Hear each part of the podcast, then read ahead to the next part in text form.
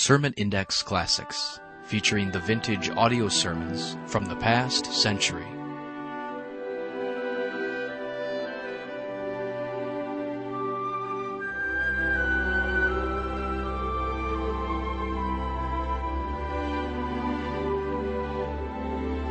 Welcome again to Sermon Index and today's program featuring some of the best sermons preached in the last century.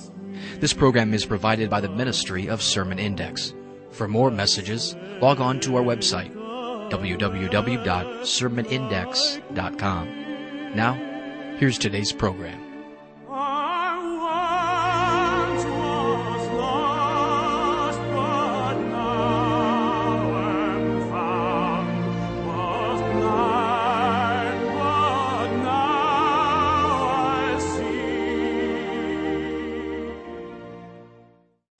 It wonderful what the Lord did this afternoon in our presence? And so many hearts changed and lives that were helped. And we don't, we don't believe the Lord ever gets finished. He just begins His work. We won't get finished until we get there, will it? Until we get on the other side. Go to John, please. John 11. John 11. Talk to you tonight about the resurrection realm. We're going to try to move into a new realm tonight. A resurrection realm. Just open it to the 11th chapter and leave it open down your table before you while we pray. John 11, the resurrection realm. I know so little about this, I'm almost hesitant to preach it. But I've seen it. I've had a glimpse of it. I, I know Brother Warnock has seen it because he's written on it. He's talked much about the resurrection realm and some of you others that have come through great revivals, you know God has spoken this in the past and I believe He's going to speak it again. I may see it a little different than some of those in past years saw it, but I've caught a glimpse of it and I want you to catch a glimpse of it. I told Brother Warnock and some of my associates before preaching I felt so inadequate tonight to approach this subject, but I'm going to ask the Lord to give us an anointing and somehow you'll see it. At least see it. Get a glimpse. The Lord take your eyes and open them and give you just a peek into this realm He's trying to move us into. You know that repentance is to lead to life, don't you? And when there's true repentance, true life comes. But that life is in a new realm. It's a resurrection realm. Heavenly Father, we thank you for the depth anointing of the worship here tonight. And we pray now that you would speak your holy word. We acknowledge your Holy Spirit. We ask you to come in a very special way that you would open our eyes, give us hearing ears, take the fat away from our hearts, strip us, O Lord, that we may see and hear from the Holy Spirit. Lord, without the unction, without the anointing, we are dead. We are lifeless. There's no hope.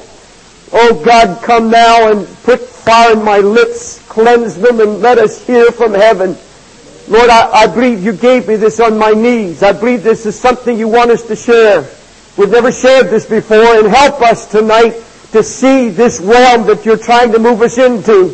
You're trying to get us out of this realm of darkness into this glorious realm of resurrection. Lord, just make us hungry for it. Help us to see this new land. Don't let us be like a Moses who stands in, on the mount and can't move in. Lord, move us into this realm. In Jesus' name I pray. Amen. John 11, go to 23, please. John 11, 23. And We're going to just take a look at this. In fact, uh, uh, go back all the way to uh, verse 14. Verse 14, John 11. This is speaking about the death of Lazarus. Then Jesus therefore said to them plainly, speaking to his disciples, Lazarus is dead, and I'm glad for your sakes that I was not there, so that you may believe, but let us go to him. Thomas therefore, who's called Didymus, said to his fellow disciples, let us also go that we may die with him. So when Jesus came, he found that he had already been in the tomb four days. Now Bethany was near Jerusalem, about two miles off. And many of the Jews had come to Martha and Mary to console them concerning their brother. Martha therefore, when she heard that Jesus was coming, went to meet him, but Mary still sat in the house. Martha therefore said to Jesus, Lord, if you had been here, my brother would not have died. Of course, you know that's true, don't you? Jesus, if he'd been there, he would not have died in, in what they believed was the realm of death. Even now, I know that whatever you ask of God, God will give him. Jesus said to her, your brother shall rise again. Martha said to him, I know that he'll rise again in the resurrection on the last day. Jesus said to her, what? I am the resurrection and the life. A very familiar scripture. He who believes in me shall live even if he dies. Everyone who lives and believes in me shall never die. Do you believe this? She said to him, Yes, Lord, I believe that you are the Christ, the Son of God, even he who comes into the world. Of course, she didn't answer his question. And when she had said this, look what she did. What'd she do? She went away and called Mary, her sister, saying secretly, the teacher is here, he's calling for you. She said, I don't see this, maybe you do. She went away. So this she rose quickly and was coming to him. That's as far as I want to go on that. There's a, if you go a little further, to verse 35, you find the shortest, they call the shortest text, the shortest verse in the Bible, but perhaps one of the most profound and perhaps a verse that we've never understood. Jesus wept. Now, why do you think Jesus was weeping? I've heard all kinds of explanations. Certainly he's not weeping over Lazarus, his friend, because he knows shortly he's going to embrace him. You know that, don't you? He's going to embrace him. He knew that he'd come walking out of that tomb. In fact, he had said in 1111, speaking to the disciples, our friend Lazarus has fallen asleep. I'd go to wake him out of his sleep. Now how does Jesus weep over a man who's sleeping? He's in the arms of the Father. He's just sleeping. So how would Jesus be weeping over a man sleeping in the arms of his Heavenly Father? Jesus was not weeping for the man in the tomb because the dead man was not in the tomb. The dead man was outside the tomb. He was weeping for all the dead people who surrounded him. Lazarus is going to come walking out of that tomb. They were going to get a pair oh by the way, I've, I've heard people say, oh I wish I could be there, I would have rejoiced. No, you wouldn't do at all. You'd be running down the hill just like everybody else did, scared to death. Just like that uh, widow of Nain who had a son and the, the casket goes by and Jesus stops and says, put the casket down and Jesus, I don't know what he did, laid hands about the sunrise. And you say, if I'd been there, I, I would have fallen on my knees? No, you would have run over the hill when you saw a corpse getting up out of that box. Resurrection life would scare you to death. He looked on that curious crowd and he knew what was in their mind. He said, could this man have kept Lazarus from dying if he'd been here? But you see, Jesus was weeping because they didn't understand who he was. They didn't understand it at all. He was life eternal, life in fullness, life in completeness, everlasting, endless. But all they could think of was the natural life. The natural life of Lazarus. Jesus came to this earth to bring every dead body out of every tomb. He looked at the Pharisees who he saw as white as sepulchres, as graves upon which men walked. He wanted to raise them out of this spiritual death in which they existed. He was life and he knew it. He was spiritual life. He came to his own and his own received him not. He wanted to bring life to the inner man. Jesus knew that soon, in just a few moments, Lazarus would become an oddity. He would come blazing out of that tomb, and for about two months, maybe only if he were living today, two weeks. That's about as long as we remember the satellite blowing up. That's as long as we remember any kind of a miracle, any kind of a tragedy nowadays. Two weeks. And Jesus knew that Lazarus would become an oddity. He'd become a kind of wonderment, a celebrity of sorts. And they'd want to touch the man. But that's all just an object of wonder and they would go back to their dead ways, not understanding that he was the life, eternal, everlasting life here today. They would go on their ways living in a realm of bondage and death. They would be chained to their lust and their corruption just as they were then. They would never understand Him as the source of resurrection life now, here today on this earth. I don't believe Martha understood that at all. He, he said, I'm the resurrection and all. She said, and she has the testimony most of us said, I believe Jesus is the Son of God. I believe that he is God's Son in the flesh. He's come to this earth to save that which is lost. Now that's a good testimony, but that's not enough. That's not enough at all. The Bible said she went away and called Mary. I doubt the disciples understood him being the resurrection at all. All they could see was an earthly kingdom. All they wondered is who is going to be the greatest in this kingdom. Who's going to sit on the right who's going to sit on the left when he sets up his kingdom here on this earth. All they could think about was the flesh, the natural life. They weren't even speaking in spirit, thinking in spiritual t- terms. The Lord had said, my kingdom is not of this earth. It's not an earthly kingdom, it's a spiritual kingdom. The life that I come to bring is not just physical life, it's a spiritual life. They didn't understand it. In fact, I believe Paul was the first one in the scripture to understand who Jesus really was. Not until Paul had his revelation of this great mystery. He had a revelation of this realm of the resurrection. He believed that when you're in Christ and Christ in you, you move into a new realm. Not of this world. In fact, go with me to Ephesians. Go to Ephesians, the second chapter. I, I want you to hear it in Paul's own language. Ephesians, the second chapter. Go to verse 4. I hope you have your Bible and I hope you love the Word and tremble at it. Ephesians 2, verse 4. I still hear the rustling of the leaves. Some of you haven't time to find it. I'll give you a minute. Verse 4, But God being rich in mercy because of His great love with which He loved us, even when we were dead in our transgressions, made us alive together with Christ. By grace you've been saved. And He raised us up with Him and seated us with Him in the heavenly places in Christ Jesus. Now this is what resurrection life meant to Paul. It was the Holy Spirit coming upon a believer to awaken and arouse him out of his depth of sin. This was a spiritual arousement, a spiritual rising from the death of corrupt flesh and the corruption that held them down to this world.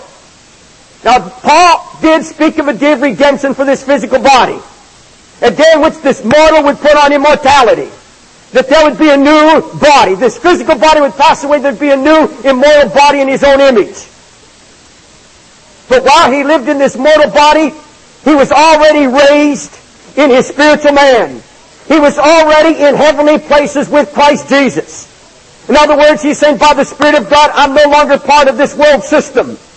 I'm not a part of the death that touches every area of it. I'm not a part of the sin and the corruption of this world anymore.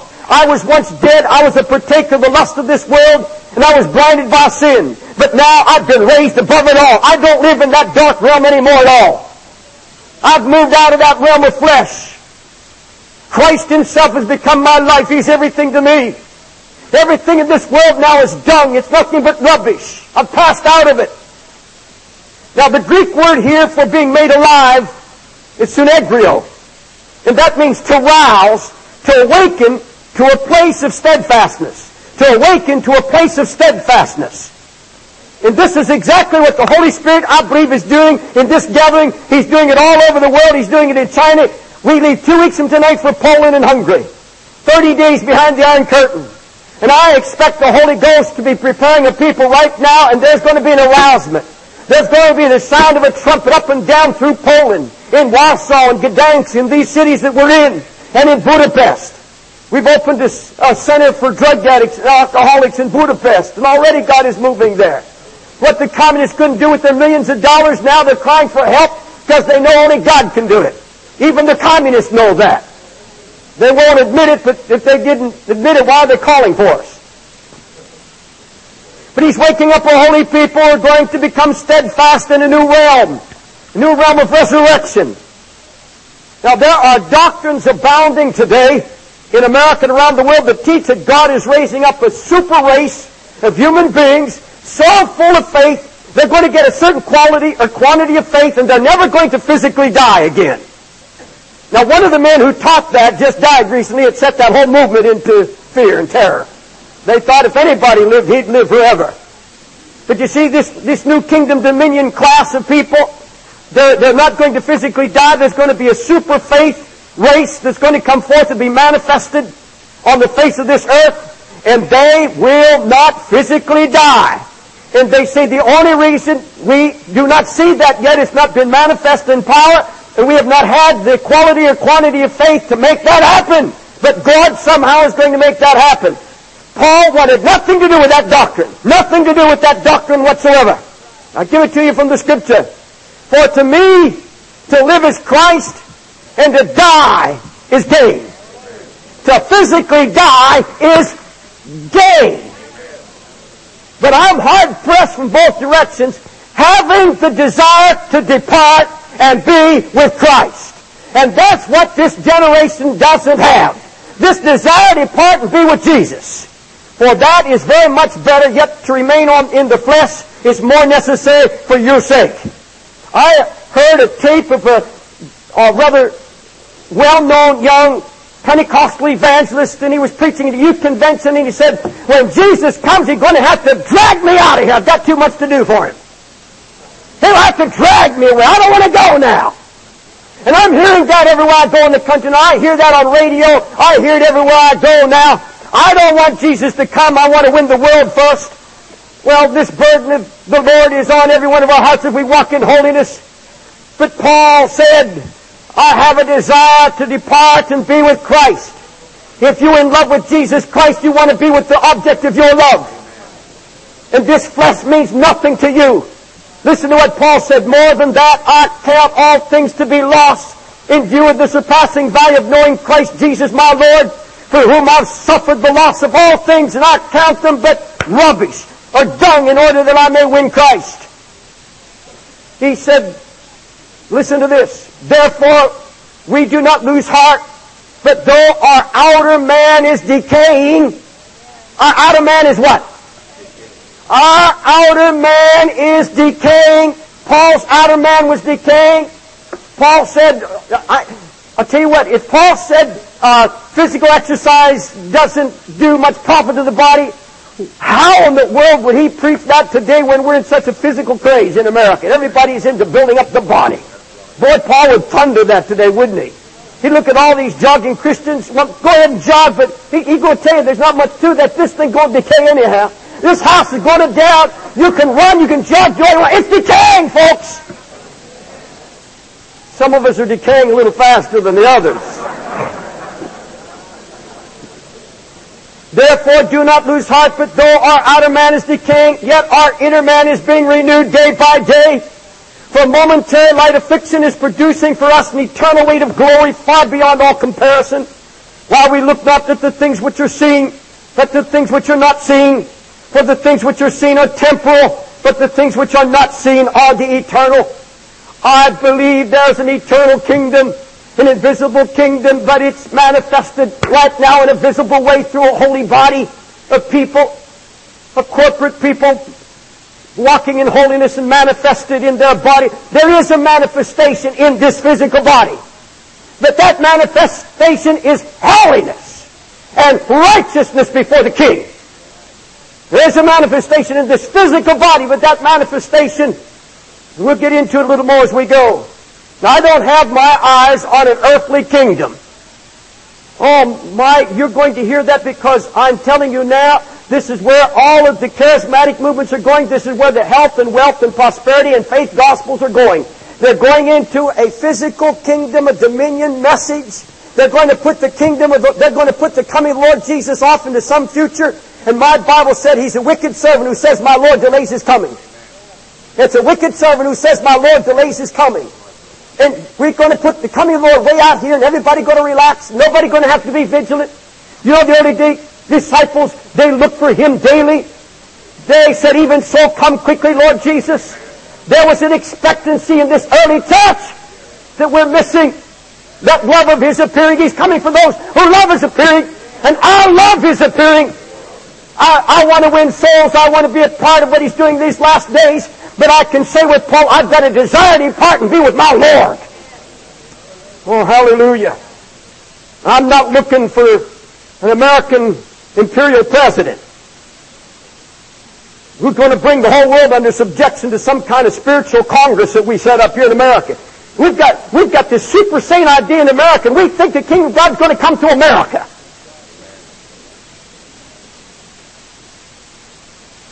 Boy, I'm, I'm seeing something else in the Spirit. I see a holy remnant whose hearts have been wooed to Jesus Christ. They're going to go deeper and further into the heart of Christ. And He's going to become their joy. He's going to become their life. They're going to have an eternal state of mind, a New Jerusalem state of mind. They're totally free from all that's of this world. There's a heavenly minded people arising. But how is this going to happen? How do we move into this spiritual kingdom, this realm of resurrection? All right, first of all, those who move into this resurrection realm are going to judge sin in themselves and in the church. They're going to judge sin. Go to 1 Peter. 1 Peter. I want you to go to 1 Peter, the fourth chapter. Go to Hebrews and turn right. You'll find it. Some of you know where Peter is here in your Bible. 1 Peter, fourth chapter, 17th verse. Very familiar scripture. For it is time for judgment to what? With the household of God.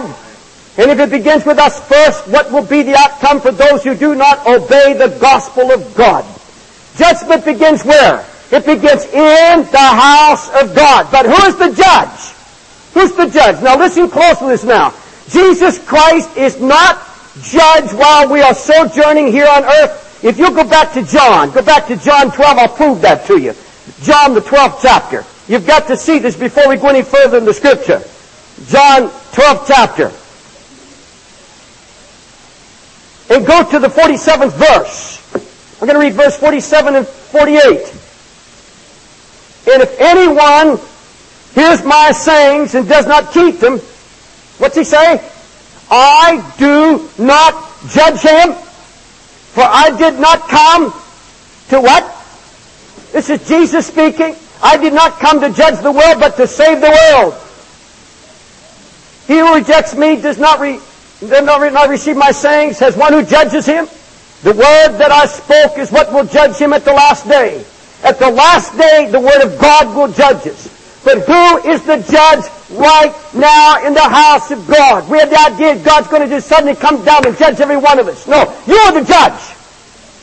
I am the judge. We have been called to judge our sin. You and I are called to judge sin in the church. There is almost no Holy Ghost discipline in the church anymore. Almost none. And the reason there isn't, there are not enough holy men in the pulpit that have a touch of God that'll do it. They say, I can't do it because I'm not where I should be. And I don't want to be a phony.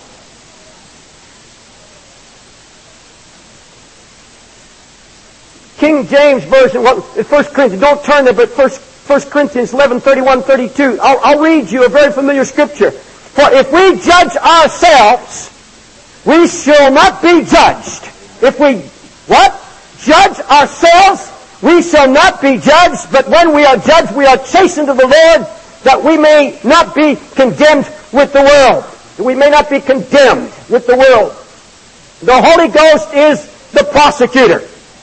Boy, I'll tell you what, he's some prosecutor too. I want to get into this with you just a little more. Now, to judge sin means to censure it and to agree with the Holy Ghost when he convicts you with it. It's to say, I will not permit this because the Holy Ghost work when He comes to this earth is to judge the world of sin. That's the prosecutor's job.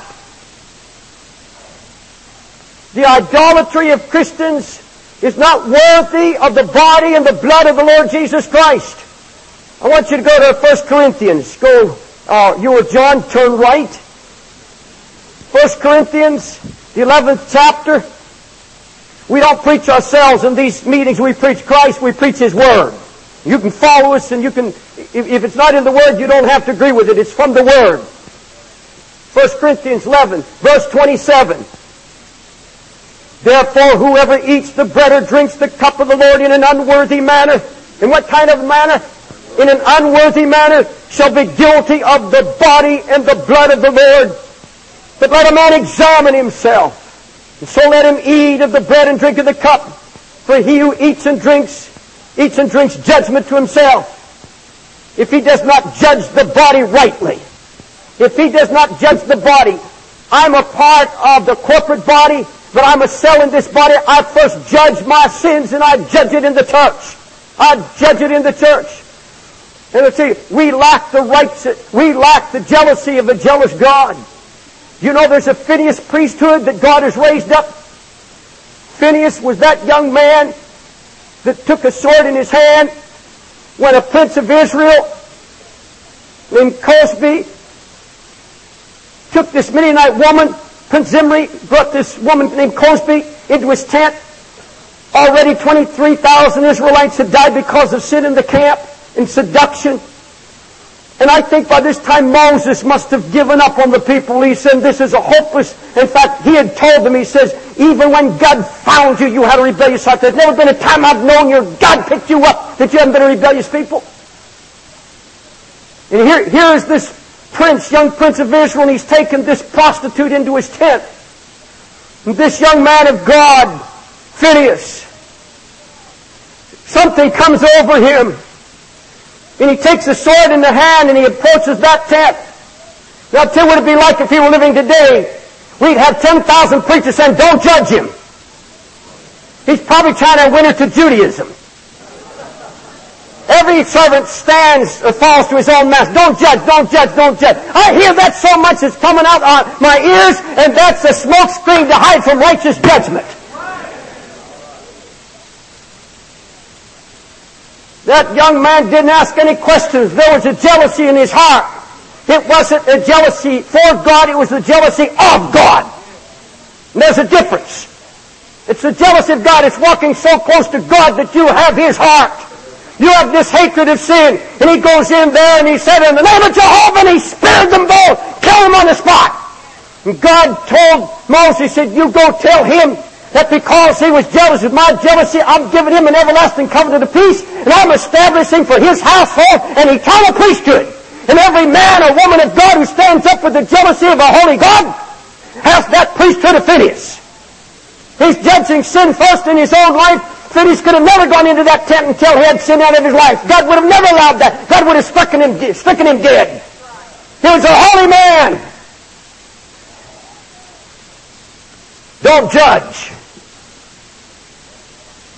Did I read 1 Corinthians yet? 1 Corinthians 11, 27. Did we read that? Oh, here we are. Verse, go to verse 29. For he who eats and drinks, eats and drinks judgment to himself if he does not judge the body rightly. For this reason many among you are weak and sick and have, and a number sleep. But if we judged ourselves rightly, we should not be judged. For when we are judged, we are disciplined by the Lord in order that we may not be condemned along with the world. Look at me. We've got a sick church. We've got a weak church with multitudes of sick and weakly Christians. Why? Because the righteous judgment of the Lord is not coming forth from the pulpits. This, this is what brings out the sickness. This is what brings out the disease. Dealing with it with the sword of the Lord. We have sick pastors, burned out workers, a weak and poverty stricken church in many areas because we're drinking unworthily. You know, the scripture says we're still doing some things that we did when we were pagans. Go over to, to, to 1 Corinthians 12 chapter. See right there, 12? Look at verse 2. 1 Corinthians 12 verse 2. You know that when you were pagans, you were what? You were led astray to the dumb idols. Led astray by the dumb idols. There's some people don't act saved at all. They're still being led away by the dumb idols. They go home from a Holy Ghost meeting right to a dumb idol sitting right in the living room. Would you go to Isaiah 46? I'll show you something about that dumb idol.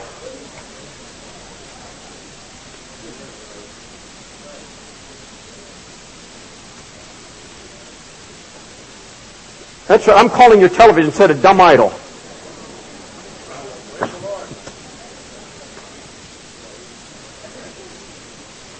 Isaiah. Did I say Isaiah? Isaiah 46. Why am I in Ezekiel? I want to go to Isaiah.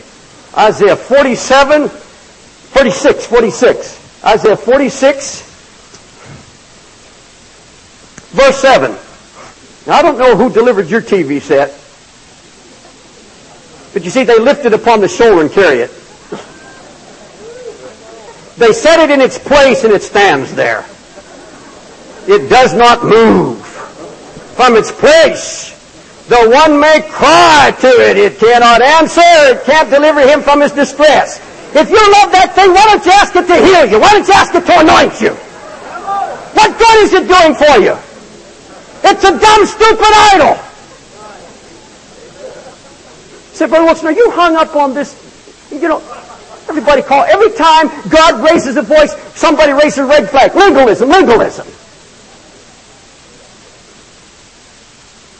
They lift it on the shoulder and they carry it into the living room, into the bedroom, and into the kitchen. They set it on the mantle. They set it there and face all the furniture to it. They eat in front of it. It doesn't move.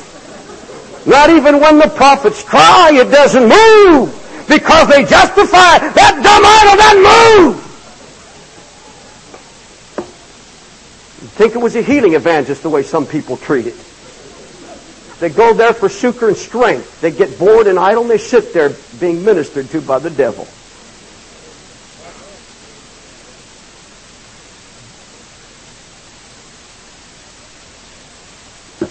Doesn't, doesn't matter to half of you here. You go, you say you're just going to go out and do it anyhow. Doesn't matter.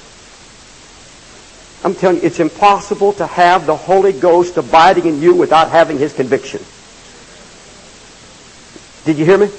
It's impossible to be filled with the Holy Ghost without having His convictions.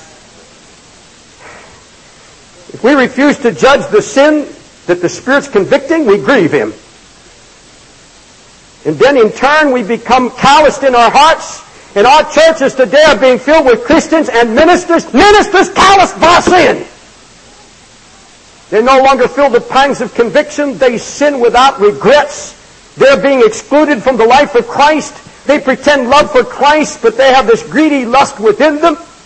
Would you go back to Ephesians uh, 4, to, to the right again? Ephesians, the fourth chapter. I'm just going to keep you in the Word here. Ephesians, the fourth chapter, the hammer. Lord, keep the hammer on us. You know, the Bible said the righteous love reproof. If you don't love reproof, you're not righteous then, evidently. I didn't say that, did I? I guess I did, but that's what it means. Ephesians 4:18 being darkened in their understanding, excluded from the life of God because of the ignorance that is in them, because of the hardness of their heart, and they have become callous, having given themselves over to sensuality, for the practice of every kind of impurity with greediness. But you did not learn Christ in this way. He's speaking about people who've learned Christ the wrong way. You didn't learn Christ that way. They've been cut off from the life of God. Would you turn to go further right to Hebrews? Timothy, Titus, then Hebrews. Hebrews 3. How many believe that there are hardened criminals in the church? Raise your hand. You believe there are hardened criminals. How many there are hardened criminals in the pulpit? Now that's a pretty strong statement, but I'm back it up. I'll back it up. And I'm not being facetious. Hebrews 3, 12. This is serious business as far as I'm concerned. Because he's speaking to who? Take care who? Take care, brethren, lest there should be in any of you a what? Brother, take care lest there should be in any of you an evil, unbelieving heart and falling away from the living God. It's awesome. But encourage one another day after day as long as it's still today, lest any of you be hardened by the deceitfulness of sin. For we have become partakers of Christ if, if we hold fast the beginning of our assurance firm unto the end. While it is said today, if you will hear his voice, do not harden your heart as when they provoked me. But look at verse 12 again. Take care, brethren, lest there should be in any of you an evil, unbelieving heart and falling away from the living God. How can that happen to a man and woman of God? How can that happen? That there could be hardened criminals becoming hardened in their hearts. Because the Holy Ghost has been dealing with them time and time again, and they will not judge their sin. They will not say enough, and they become deceived by it. And the more they're deceived by it, then layer upon layer upon layer. And I'll tell you what I'm prophesying here now, and I've never prophesied it from a pulpit before, but I'm saying it now. And the Lord put this in my heart about three months ago. We're soon going to have ministers being exposed for having AIDS. Because of their dealings with prostitutes. Mark my words. Hear it. God will not let it be hidden. Men of hardened hearts who take off and disappear for a week at a time. They don't tell anybody where they're going. They go to New Orleans. They go to San Francisco. They go to Denver. They go to the mountains like Vail and Aspen. And they visit prostitutes. They go to London. They go to uh, Africa. They go anywhere on the face of the earth. And their little trips and they visit the prostitutes. Hardened by the deceitfulness of sin. There are preachers in America today who are living in absolute flaunted adultery and fornication, homosexuality, who are standing before people and preaching a gospel that sounds good, but it's a lifeless gospel. It's a realm of darkness and death. And it touches, everything that it touches produces death. I began to judge sin in my life with a vengeance when I recognized that it was the devil behind it. I saw the devil trying to destroy me, my life, my home, and his ministry. I want to tell you, sir, and listen close, that woman that's called you away from your home and your wife, this secret affair that some have, and this is going out by tape, it's going to touch a lot of men who hear it. It's going to touch men that are hearing this word while I speak right now, are living in adultery. And he thinks that that little sweetheart of his is the answer to all of his problems because she tells him how great he is. He says, my wife doesn't understand me anymore. I heard a preacher say that. He Said, God's been, I've been growing in the Lord. God's been opening my mind. I'm seeing great things. My wife is just into drapes and materialism. She doesn't understand me at all. God gave me a woman that understands me. She prays for me. I heard a man said, when we go out together, we get in the car, and the Holy Ghost comes down, we talk in tongues, we do a Bible study.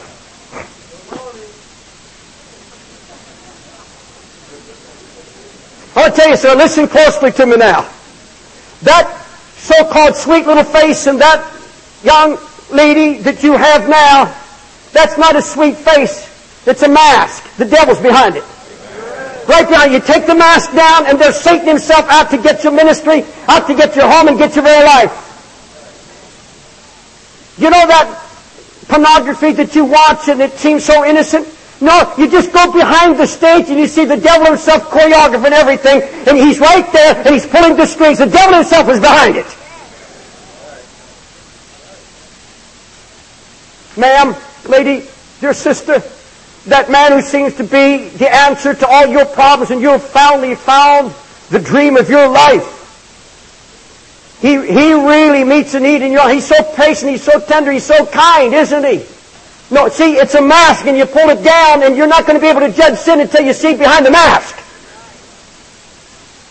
You know why I don't, when I'm in an airport or anywhere else, you know why I don't pick up a Playboy magazine? You know I don't touch pornography? You I don't do these things. It goes beyond the fear of God itself. Although it does envelop the fear of God, include the fear of God. I know that that urge upon me is from the devil himself. And I know that it's Satan. And until you realize it's the devil himself trying to destroy your ministry, you'll not judge it.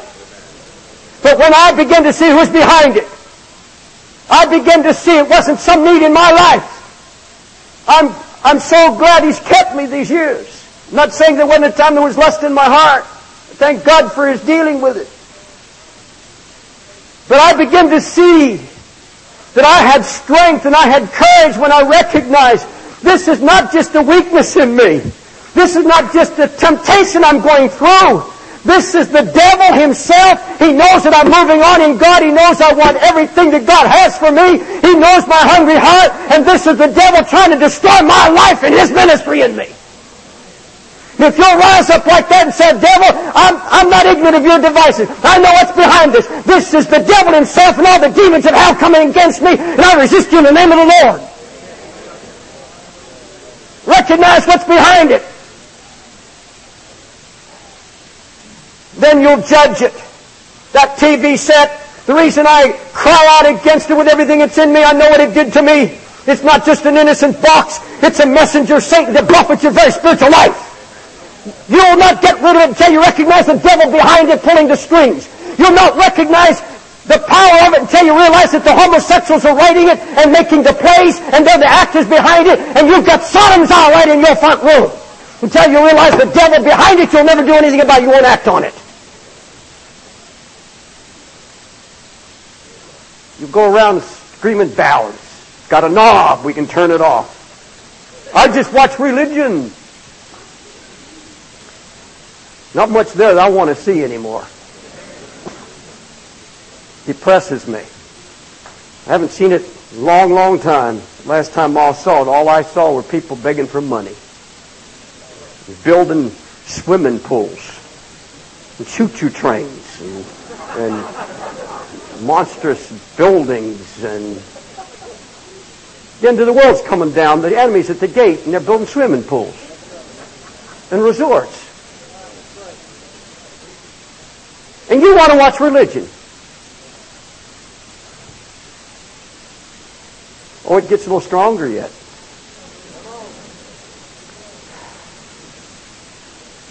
Those, secondly, here's, here's my second thought for you.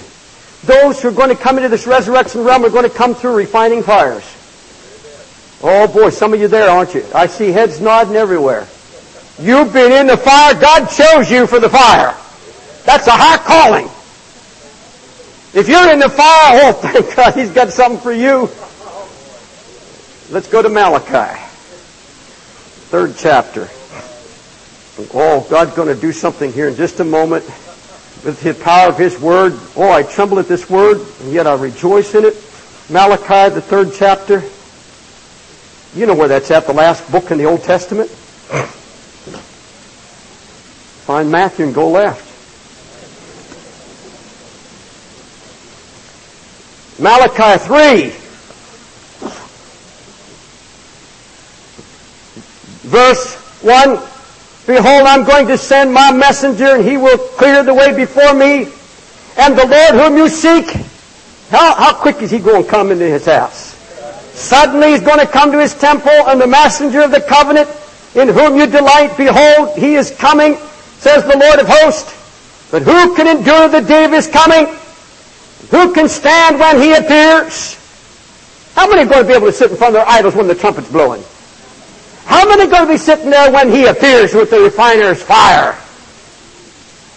For he is like a refiner's fire and like fuller's soap, and he will sit as a smelter and purifier of silver, and he will purify the sons of Levi, that's the ministry, and refine them like gold and silver so that they may, re- that they may present to the Lord offerings in righteousness. Now I tell you now, I believe this prophecy is being fulfilled before our very eyes, right now.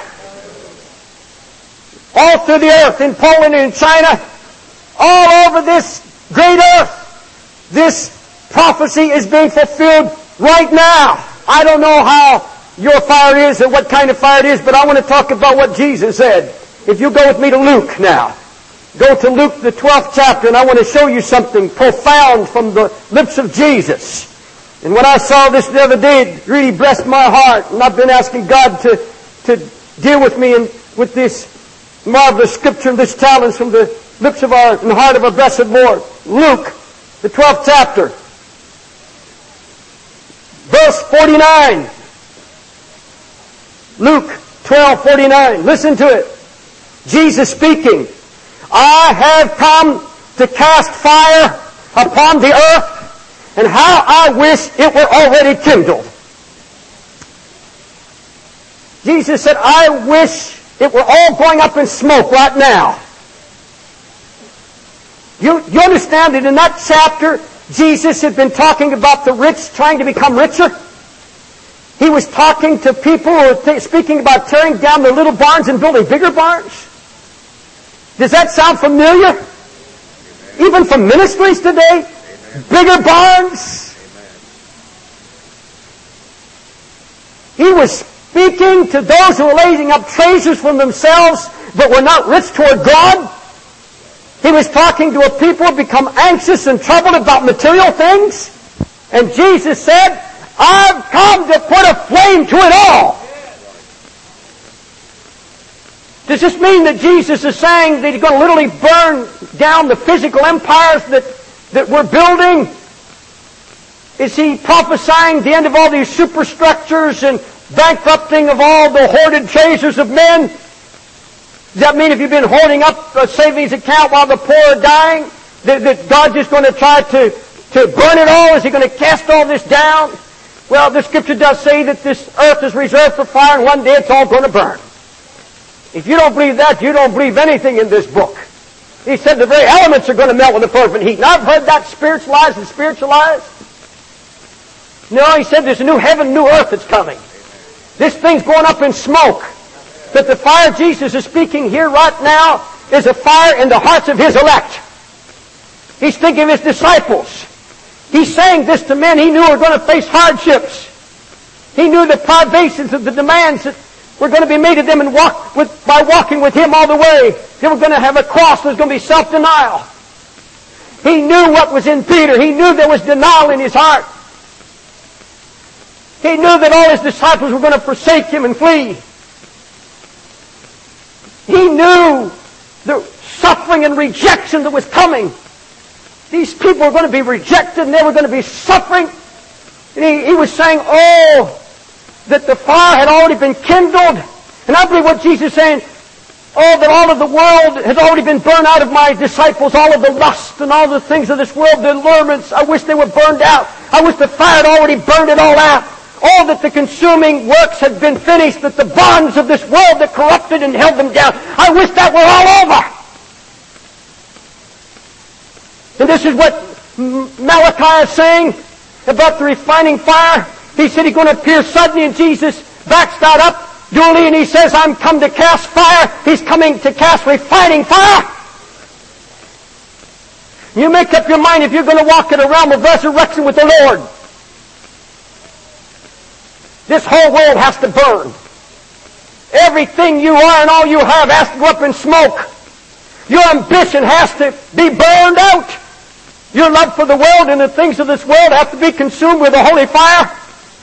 Materialistic lust and dreams have to die and burn. I speak to you, dear sisters here. When you think of your house, you think of the comfort, you think of this little nest that you've set up. Are you ready? Are you willing to let it all burn? That doesn't mean I'm, I'm not prophesying that you're going to lose it all. But I'm talking about your attachment to it. I'm talking about that, that thing that gets a hold of you. I'm saying that I believe we're moving into a time and into a realm that the only ones who are going to make it, the only ones who are going to experience this resurrection life, the only ones who are going to move into the heavenly places with Christ Jesus in fullness, are those who allow the holy fire of Christ that He's cast down on this earth to come into their hearts and consume everything. And I feel this burning in the past year in my life. My wife and I have made some mistakes in the past. I can take you back just about three or four years ago before God really got a hold of my heart. And I, I cry when I think about it. I'm ashamed to talk about it. The times I went to antique uh, places to look at antique cars and I was collecting antique furniture and spent so much time. Oh, I prayed because you, I, I, figured if I gave God equal time, that's all right. Give him equal time. I wouldn't even give him God ten percent. I would give him half my time. I thought if I give God half the time, the rest of the half is all right with me. The Lord says it all depends, David, which kind of realm you want to move in. Do you want to move out of that realm? Do you want me to be everything in your life? I'm not saying you go out and become a a bum on the street.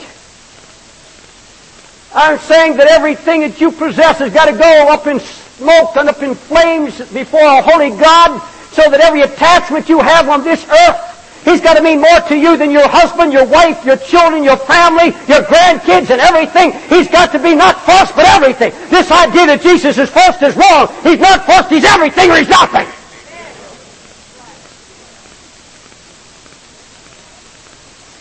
You know, Paul said, Oh, that I may know him, the power of his resurrection, the fellowship of his suffering. You know where the power of the resurrection is?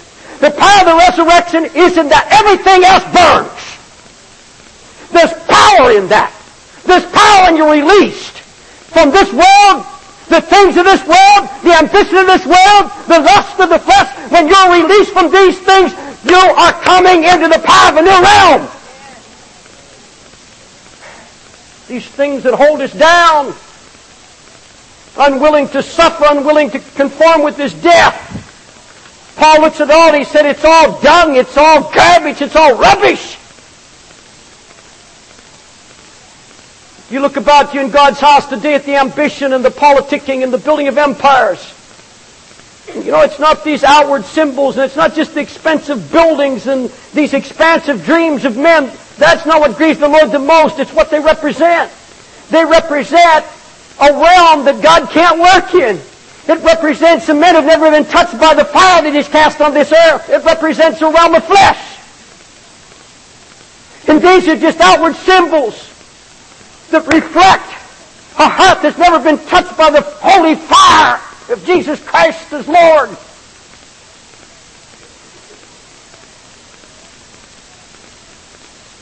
And you know when that fire comes and when He begins to burn these things out of our hearts, it's going to cause division. The scripture says, if you look at Luke 12, 51, do you suppose that I came to grant peace on earth? I'll tell you no, but I came rather for division. Now, I don't think a Christian, I don't think a dozen Christians in America or in the world that really believe that. Because we've got it all back on. You know, see, he's not talking about inner peace. He's not talking about his peace of mind or peace of soul. He's talking about peace in your home and peace in the church. You, you get a dozen people in a backslidden Holy Ghost Pentecostal church, get them seeking God, get them holy and purified, and meeting and starting to pray for a revival in their church. And if the pastor's backslidden, he's going to say, you're causing division.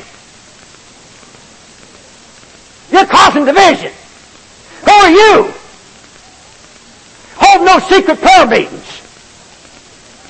Well, the only reason they have to hold secret prayer meetings is because they have no other place to do it. The pastor, God bless his heart, man. I'm not down on pastors. Thank God we got some Holy Ghost pastors. And I'm not down on Assembly God pastors, most of all because I am Assembly God pastor. I'm an Assembly God minister. At least until this thing of division comes.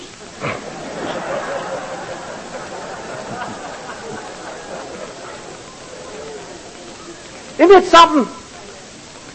You go along preaching to thousands of people, the altar's filled, and everybody accepts you, but then you start seeking God and cleaning up your life and start preaching holiness and repentance and going back and preach what they preach to the Azusa Street, and you're causing division. I get letters from preachers all over America saying, you're causing gloom and doom and division in the house of God among the body of Christ. For what? For preaching holiness. Ahead, saint. Go ahead and get a hold of God. Go ahead and kick that idol out of your house. That thing that they brought in on the shoulder, take it out on the shoulder. Go ahead and get it out. And everybody going to say, you're a divider. Step out of the crowd.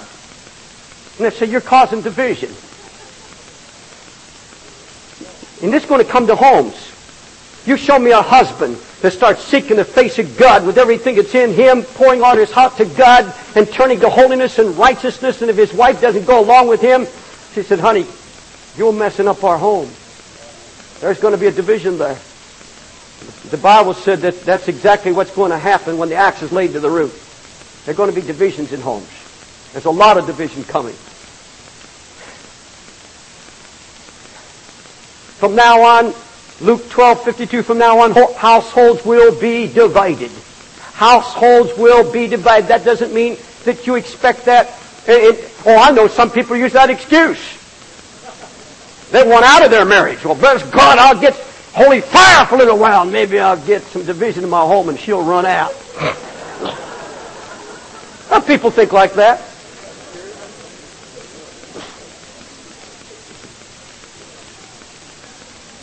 You know there's a baptism of fire coming for those who move into resurrection realm. And the axe is already laid at the root of the trees. Every tree, therefore, that does not bear good fruit is cut down and thrown into the fire. As for me, I baptize you with water for repentance, but he who's coming after me, this is John speaking, he's mightier than I, and I'm not fit to remove your sandals. He's going to baptize you with the Holy Spirit and with what? Fire. You claim you got the Holy Ghost baptism. Did you get the fire with it? The fire what burns out the materialism. The fire what burns out the world. The fire that which He cast down on this earth. And He said it's an unquenchable fire. It never dies. So that every time the devil tries to bring anything in, it burns. That's why you can't accept the prosperity message because the moment it enters your heart, poof, it burns. Because you've got the fire of Jesus in you. You're baptized with the Holy Ghost and fire. I would tell you, if you're going to walk with Jesus and keep, you hold Him as the head, you'll never get into deception. You let His holy fire burn out these lusts and the desires of the flesh. You walk righteously, you will not be deceived. Oh, you can have every deception coming down the turnpike and God will hold you steady because you're holding on to the head. Glory to Jesus. You have a holy fire raging in you? Oh, this past year I've had that fire burning in me. God, God's saying to my wife and I, cut back, cut back, cut back. Enough, enough, enough. And the more we cut back, the more we seem to have now than I had way back then. Spending less and enjoying it more. You heard my prophecy last night. Some said, did you, you mean, Brother David, the next three months going to happen? No. The first nation that goes down, that defaults on its international loans, within three months of that first bankruptcy, every major ministry goes down except those who are preaching in righteousness, walking holy before God and preaching repentance. And even they are going to suffer. And that means after that goes down, you've got about two weeks before Mexico goes down to get your house in order. And I sound to some people like a madman. To some people I sound like a man from another generation. And all I'm trying to do is warn and wake up the house of God. We're not ready. And he said, I'm going to throw a fire down. I'm casting a fire. And I'll tell you what, that's what this is, what's happening in this repentance gathering right now. He's putting a fire in our hearts. He said, I want to burn out everything that's of the world. I want to burn out your ambitions till there's nothing left but Jesus. I want to get your eyes, dear lady, off of every material thing that you have. I want, you can have it, enjoy it, but get your eyes off of it. I thank God for what God's doing for my dear wife. We have somebody comes in once a week and does a little cleaning for her. It happened when she was sick, and so she still comes. And every once in a while, I hope she's not here. Her, she breaks things occasionally.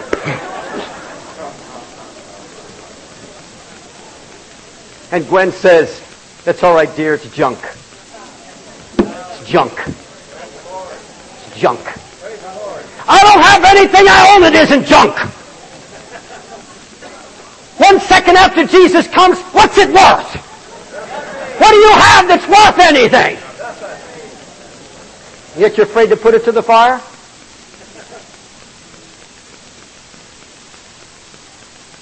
Jesus meant it when he said sell everything. And what he's saying, you sell everything it doesn't have to do with providing for your own household. Because if a man neglects his own house, he's worse than an infidel, and you have to balance that with it.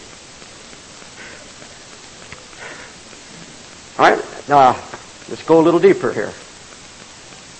Once you've judged sin, and the house, this house has been purged by a holy fire, then the Holy Ghost is going to breathe on you resurrection life. And I believe Ezekiel 37 is a prophecy for 1986 until Jesus comes. Ezekiel 37 has come to life to me. Go to Ezekiel 37. You know dry bones. We got songs about it. Dry bones. Hear the word of the Lord. Ezekiel 37. Who do you think this valley of dry bones is? Church. Mm-mm-mm. 37 verse 1. Ezekiel. The hand of the Lord was upon me and he brought me out of, in the Spirit, by the Spirit of the Lord and set me down in the middle. First Assembly of God Church of Dallas. First Baptist of Dallas. No, Second Baptist of Dallas. Wherever. And I'm not being facetious. He set me down in a harlot system full of bones. And he caused me to pass among them round about, and behold, they were very many on the surface of the valley, and lo, they were very dry. Now that sounds to me more like a church. But I want to ask, how did they die? You ever ask your cousin, how did these men, how did these people die? All right, go to Ezekiel 6. And if you can keep your television after this, then you are, you don't even believe God's word at all. They died in front of their idols. I'm going to prove it to you. I'm going to prove it to you. Right here. Ezekiel 6. You're not going to be laughing in a minute. You're going to have a red face. Just a minute. Look, Ezekiel 6 verse 1, And the word of the Lord came to me saying, Son of man, set your face toward the mountains of Israel and prophesy against them and say, Mountains of Israel, listen to the word of the Lord God. Thus says the Lord God to the mountains, the hills, the ravines, and valleys. Behold, I myself am going to bring a sword on you and will destroy your high places. So your altars will become desolate and your incense altars will be smashed and I will make your slain fall in front of your idols. I shall also lay the dead bodies of the sons of Israel in front of their idols.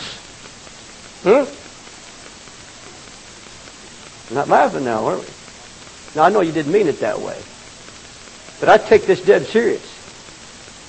Go ahead and sit in front of your eye. It's going to kill you. You're going to die. You're going to the valley of dry bones. And when you go to church and expect the preacher to wake you up. I will lay the dead bodies of the sons of Israel in front of their idols, and I shall scatter their bones around your altars. That's how you got Ezekiel 37. You go to the valley of dry bones and you find altars and idols standing everywhere. And in front of those idols, they died. You still love the Word? Now, of course, the first thing that comes is a cry for unity, restoration. So look at verse 7 and 8. So I prophesied as I, was com- as I was commanded, and as I prophesied, there was a noise.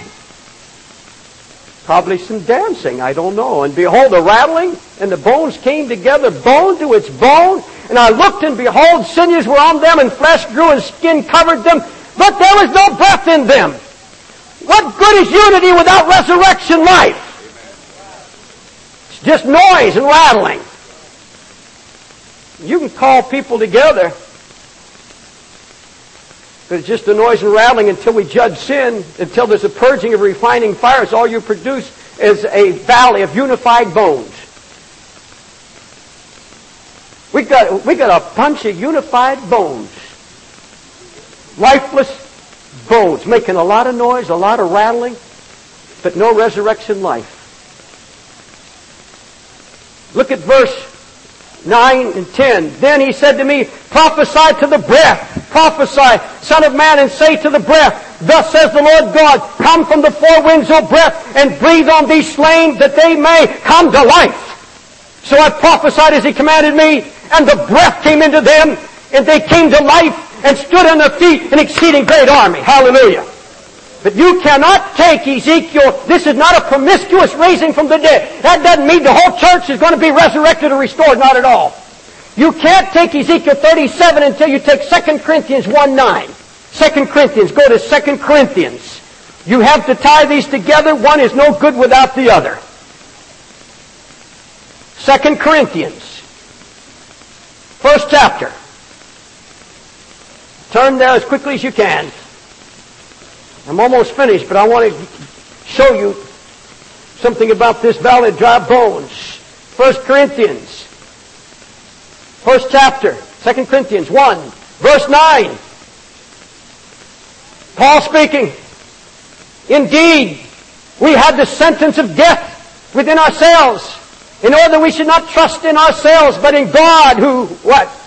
God who raises the dead, who delivered us from so great a peril of death. See, He delivered us by bringing this breath of life to us and will deliver us. He on whom we have what? Set our hope, and He will yet deliver us. Who are these that are being raised from the dead? Who are these that have the life, resurrection life? These who've trusted only in God and set their hope in the Lord Jesus Christ, and those who have determined they will walk a life of holiness and godliness and sincerity, Go to verse 12. For our proud confidence is this, the testimony of our conscience, that in what? Holiness and godly sincerity, not in fleshly wisdom, but in the grace of God, we conducted ourselves in the world and especially toward you. You can't have one without the other. There is no breath of God until there's the setting of our heart on Him. That's what Bob's been preaching. That's what Don's been preaching. That's what Brother Warnick's going to be preaching. The headship of the Lord Jesus Christ. A body who are breathed upon by the Holy Ghost, moving in resurrection life, the fire of Christ having burned out everything that ties us to the world. Setting our hearts on Him. Alright, I'm going to, before I close, I want you to go to Colossians and I'm going to give you the best description in all the Bible about the person who's moving and living in the resurrection realm. Colossians, the third chapter. Galatians, Ephesians, Philippians, then Colossians. Colossians, the third chapter. I'm going to give you, oh, I, I, this, this is the description of the child of God that's living and moving in the resurrection realm. Colossians 3 verse 1. If then you have been raised up with Christ. In other words, you were in the valley of Ezekiel's dry bones and the Spirit of the Lord came. You've been raised up with Christ. What's it say? Keep seeking the things above, where Christ is seated on the right hand of God. Set your mind on the things above, not on the things that are on earth. For you have died and your life is hidden with Christ in God. When Christ, who is our life, is revealed, then you also will be revealed with him in glory. Therefore consider the members of your earthly body as dead. Dead to immorality, dead to impurity, dead to passion, dead to evil desires, and dead to greed, which amounts to idolatry. For it is an account of these things that the wrath of God will come. There's a description of a man living in the resurrection realm. His heart's not set on the things of this world. The fire of the Holy Ghost has burned it out. Look at me, please. I want to read a, a letter. I, I just found this. It's been in my Bible for probably six months. This is from, uh, I believe it's a Pentecostal, if I'm not mistaken, a Pentecostal preacher's wife. She said, put this request in your prayer trunk. She says, I'm the wife of a man who is a minister. I've got no one to share this with. said, I'm talking about a gross sin in our marriage. Many times it's been covered over by jesting and flirting in a joking manner. I've been aware of a secret affair that my husband's engaged in. And he's not honest with me about it. There's even a case in which a woman had a child that was jokingly told me that my husband had fathered the child. The woman was his secretary. Many times they made me feel very uncomfortable with their familiarity and their conversation and their actions. I prayed that he'd be honest with me as well as with God. There was a point at which I almost literally saw Jesus get up and walk out of a prayer meeting and a Bible study when my husband was teaching. So I pictured Jesus get up and walk out. The Spirit's presence has never been real after that. I've felt that unless there's an acknowledging of his sin, he'll never get cleansed and healed. The problem is that my husband is one who doesn't know how to apologize or even admit that he's done any wrong. And I feel it's become a curse on us and our family. He's the one who had such an outgoing personality to the public. Most of the congregation would be totally surprised if they knew his real character. He's one thing in the pulpit, another at home. I don't even know how he can say the name of Jesus anymore in public or to his family. If only the Holy Spirit would enable him to open up and make a confession, he could be saved from God's wrathful judgment. Please, David, you and Gwen, pray. We get hundreds like that. Hundreds. Absolutely shocking. You know, even in this meeting, I've watched young married couples that are here, and some of our other staff have noticed it. The, the, the, lack of patience some of you men have for your wives. The, you don't have an understanding heart. We've had young couples actually quarreling in the halls quarreling right out in public in a repentance gathering. I'm going to do something tonight that the Lord's put in my heart because to me this is very serious. We are not, folks, we're not going to move into this new realm until we get honest with God, deadly honest. Tell us some change is made. Some of your husbands have been so busy, and God put this in my heart. You saw this afternoon how God moved on my heart to pray for the wives. Some of you have been so busy, you think that just because you work hard for God, you spend so much time, you, you have a right to come home and dump on your wife. Husband, wife, I don't care how low you feel, I don't care how depressed you get, you have no right to dump on your husband or wife. You've got no right to dump on them. You've got no right to take it out on them. And some of the wives that are sitting here right now, I, I, I had a, a, I heard the wife of a young evangelist, he had just left her. About three or four months later, she said, Brother, uh, where's this effect? And she told a friend of ours, said, you know, because he has a healing ministry, has discernment, they call it. And he stands up and calls people out. And someone said, what's it like to be married to such a great man of God with such powerful gifts? She said, I don't know. That's not the man that comes home. I wish I knew that man. I don't know him. Some of you men, you're one thing when you're dealing with somebody that's in sin. You can love the whole world, but you can't love your own wife.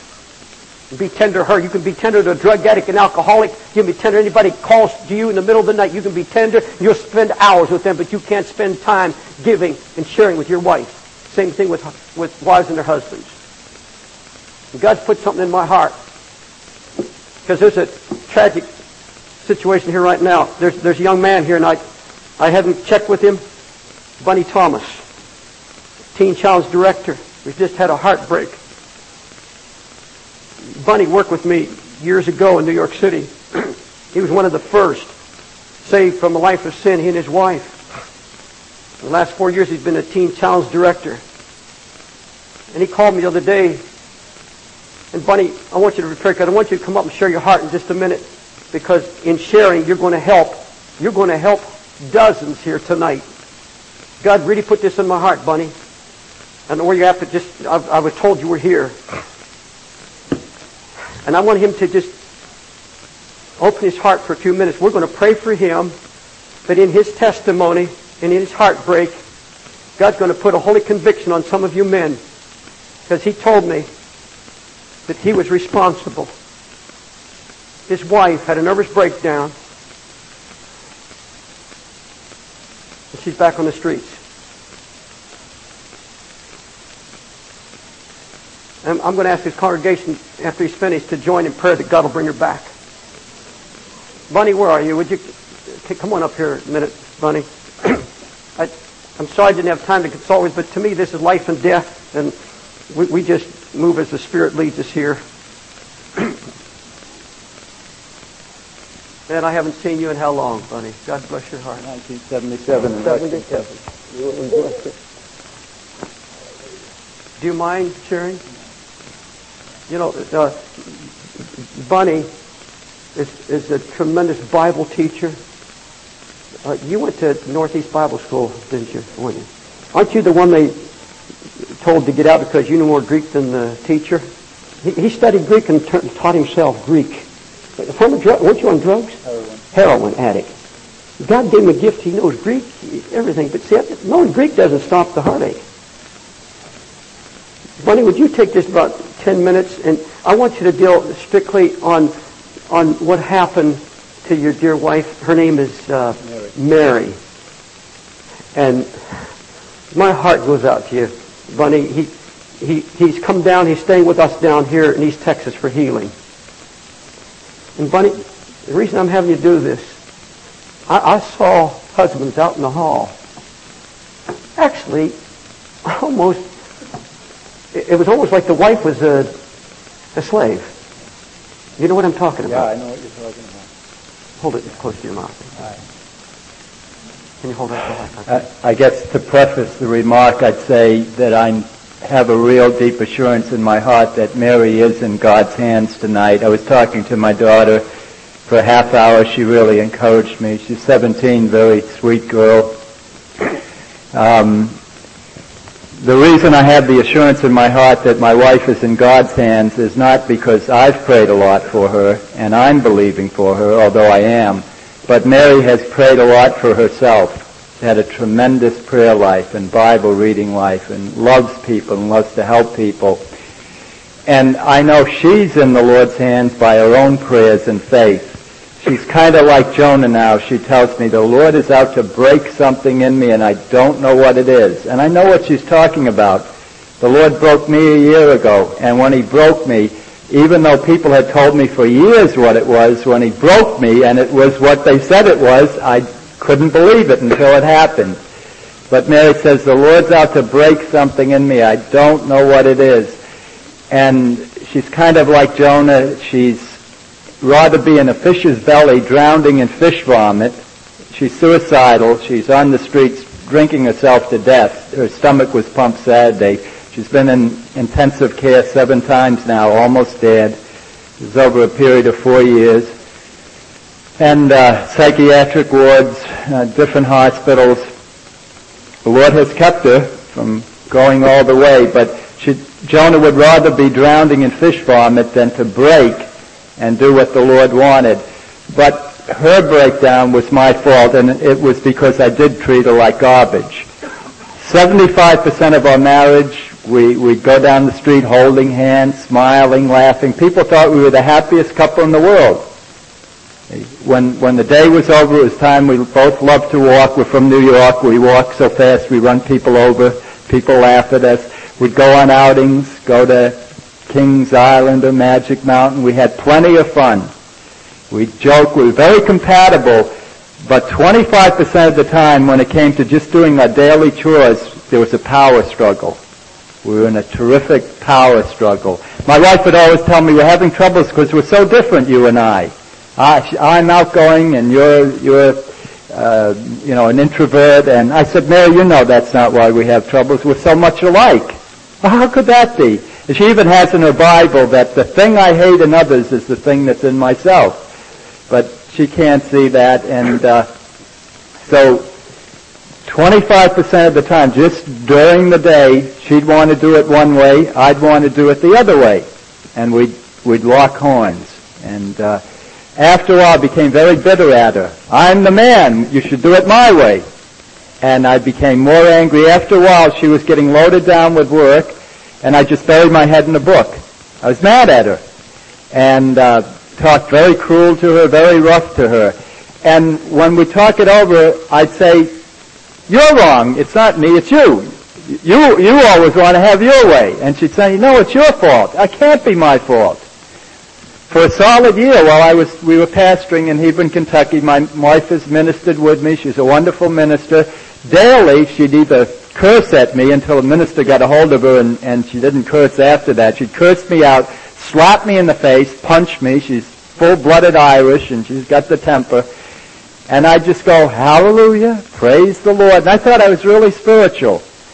And I couldn't see that she was angry because I was making her angry. Then she'd slap me in the face and I thought, well, my, I'm, I'm really giving good for evil. I just take the slap and stay happy. And anyway, uh, then I finally said, okay, we're both to blame then. We both fight, so you're, it's 50-50. You're half wrong and I'm half wrong. And I couldn't see it. People would tell me, it's, you're the one that's wrong. How could it be me? It takes two to make an argument. But you see, the husband is the leader. If, if I was running McDonald's and the employees were making a mess, would it be 50-50? No, I'm the manager. It's me. I just don't know how to manage. And Mary's relapse, she's been in and out for four years. I had to call on God. And it wasn't as though I hadn't called on God. The mystery is for years, Mary and I both had prayed earnestly for a good marriage. And when Mary relapsed on alcohol four years ago, it was such a conundrum to her. She said, James, you know how I prayed for 17 years. On our free nights, you'd see me uh, curled up with the Bible, waiting on God for hours. How could I pray for 17 years and relapse on alcohol? And the Lord's going to have to show her that He can make the worst thing that ever happened, that seems like hopeless failure to be better than if it had never happened if we repent and love Him. But anyway, a year ago, after the pressure of Mary relapsing, I walked the floor as much as eight hours before God. Show me where I'm wrong. Show me where I'm wrong. I'll do anything to see my wife healed. And a year ago, he just he showed me she the, the way she is. It's not 50-50, James. You're to blame. And I said, I accept that, Lord. And then he said, just forgive her and put all the things you don't like about it, put it under the blood. And I did. And I looked at Mary. We were at a marriage seminar. She was, she was recovered at that time. I looked at her and all of the things that irked me about her, that I was mean to her about and, and nasty to her about, suddenly they went into the shadows. I could barely see them. I knew they were there, but I could barely see them. And all of her good qualities came out. And I broke and I wept and I cried. I said, Mary, I love you so much. You're a princess. And my heart's been tender for a year. I just, right now, it, as messed up as she is, I tell Rhoda, your mother's a wonderful mother. I'm proud to have her as my wife. I cherish her. And this past year, I've just told her every morning, she's done pretty good this, for the past six months. She's been recovered up until two weeks ago. I love you. I appreciate you. I want to make it up to you. Can you forgive me for all that I've done to you? And I know she knows she's loved now, but this time when she relapsed, I, I thought, this time I've got to uh, get away for her sake as well as mine. This time I can't pull her out of the pig pen. It's my fault she's there, but I can't pull her out. This time she knows I love her. She knows if she comes back, uh, you know, I'll be deliriously happy and not blame her. I blame myself. This time she's going to have to say, I'll arise and I'll make it. And I believe she's going to do that. But all I can tell you, I don't have any formula. I, I don't know. It just, the, the breaking has to come and, and take sledgehammer blows of God's love. I, I don't know why it didn't happen earlier. I, I, I don't know why it t- took 20 years to break me, but it was worth that 20 years to break. You know? And, and to see tonight, it's my fault, not hers. There's been a spirit of pride too, hasn't there, in your heart? In mine? Is that what he I'm showed you? sure there's been all kinds of bad Yeah, but I, I to tell you something. Uh, during this past four years, you've had to go out in the street and get her and pull her home, clean her up, and love her. How many of you could do that, sir? Go out and find your wife on the street and pick her up and bring her home and clean her up, and then know in your heart that you mistreated her. And this, I'll tell you how serious this is with me. I've had you confess. I'll make a confession.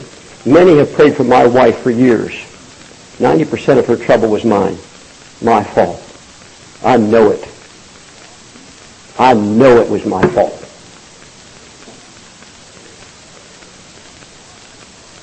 There's one thing in the pulpit, something else at home. We're going to pray for Bunny's wife and for Bunny. She's a precious woman. but you know, you can live for years and harbor something in your heart and find it'll come out. That's what's happening with Mary. That's why this thing is so important here tonight.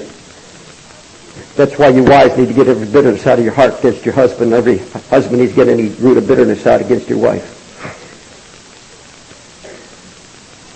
Until you become a tender-hearted man. Get rid of that macho big shot thing in you.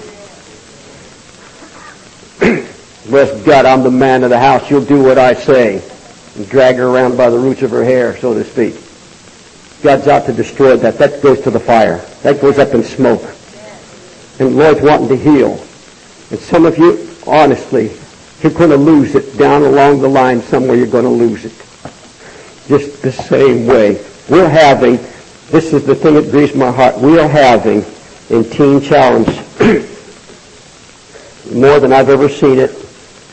Uh, Brother Reynolds is here, who's the direct national direct, director of Teen Challenge, a real man of God, and I'm sure it grieves his heart. I guess the last few years there's more reports of those who are falling, and you get down to it, and you finally see that lack of concern, that that meanness, that ugliness that's not been put to the fire. I don't want to be a man in the pulpit that's a man of God and then be a man of the flesh at home. And I'll tell you something. It, it took me 25 years to hear something from my wife about two years ago at a conference. We got our staff together. And it's a shame that it took 25 years. But I was dealing with sin. And I was speaking to our staff. And Gwen got up with tears in her eyes. And it's probably the greatest thing that anybody in the world's ever said about me. And I said humbly before God, the best I know how. Gwen says, you can listen to David. I know his life. You can listen to him now. That did something in me. It took 25 years before she could say that. You can listen to David now. I know his life. Can she? Can can you have? Can your wife say that about you? Could she get up in this meeting right now and say, "You can listen to my husband. I trust him anywhere. He's a man of God. He's tender toward me. He's kind to me. He understands my needs." Bob, I don't know why I'm going to Don, Brother Warnick, but I, the Lord just seems to have turned this because I felt from the very beginning there was need for healing in this conference. healing. And I don't know about you, but I want to move in a resurrection realm. I want to, I want to move in a realm that's free. That I can look God in the eye. I can look every man in the eye. I can look the holiest prophet on the face of the earth, look in the eye and say, you're not going to find sin there, sir. It's under the blood and I've laid it down. I want to be, I don't ever again want to have to look a holy man in the eye and be afraid. No fear. To be able to look the whole world in the eye and say, I'm free. Hallelujah. I don't know how to take this into an altar service. First of all, we're going to pray for Mary. Do you believe with me that God can, even while we're praying, uh, she's in California, correct? In California. Salinas, is it? Salinas, California? She's not on the street tonight, surely, is she?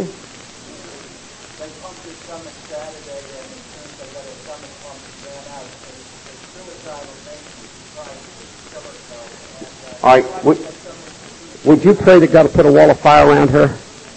Let's agree right now. Father, in Jesus' name, I pray for Mary. Holy Spirit, we agree right now. We're not going to beg. We're not going to scream. I ask you, Father, by your mercy and your love and grace, you love this woman. You love her, Lord. She's worked hard.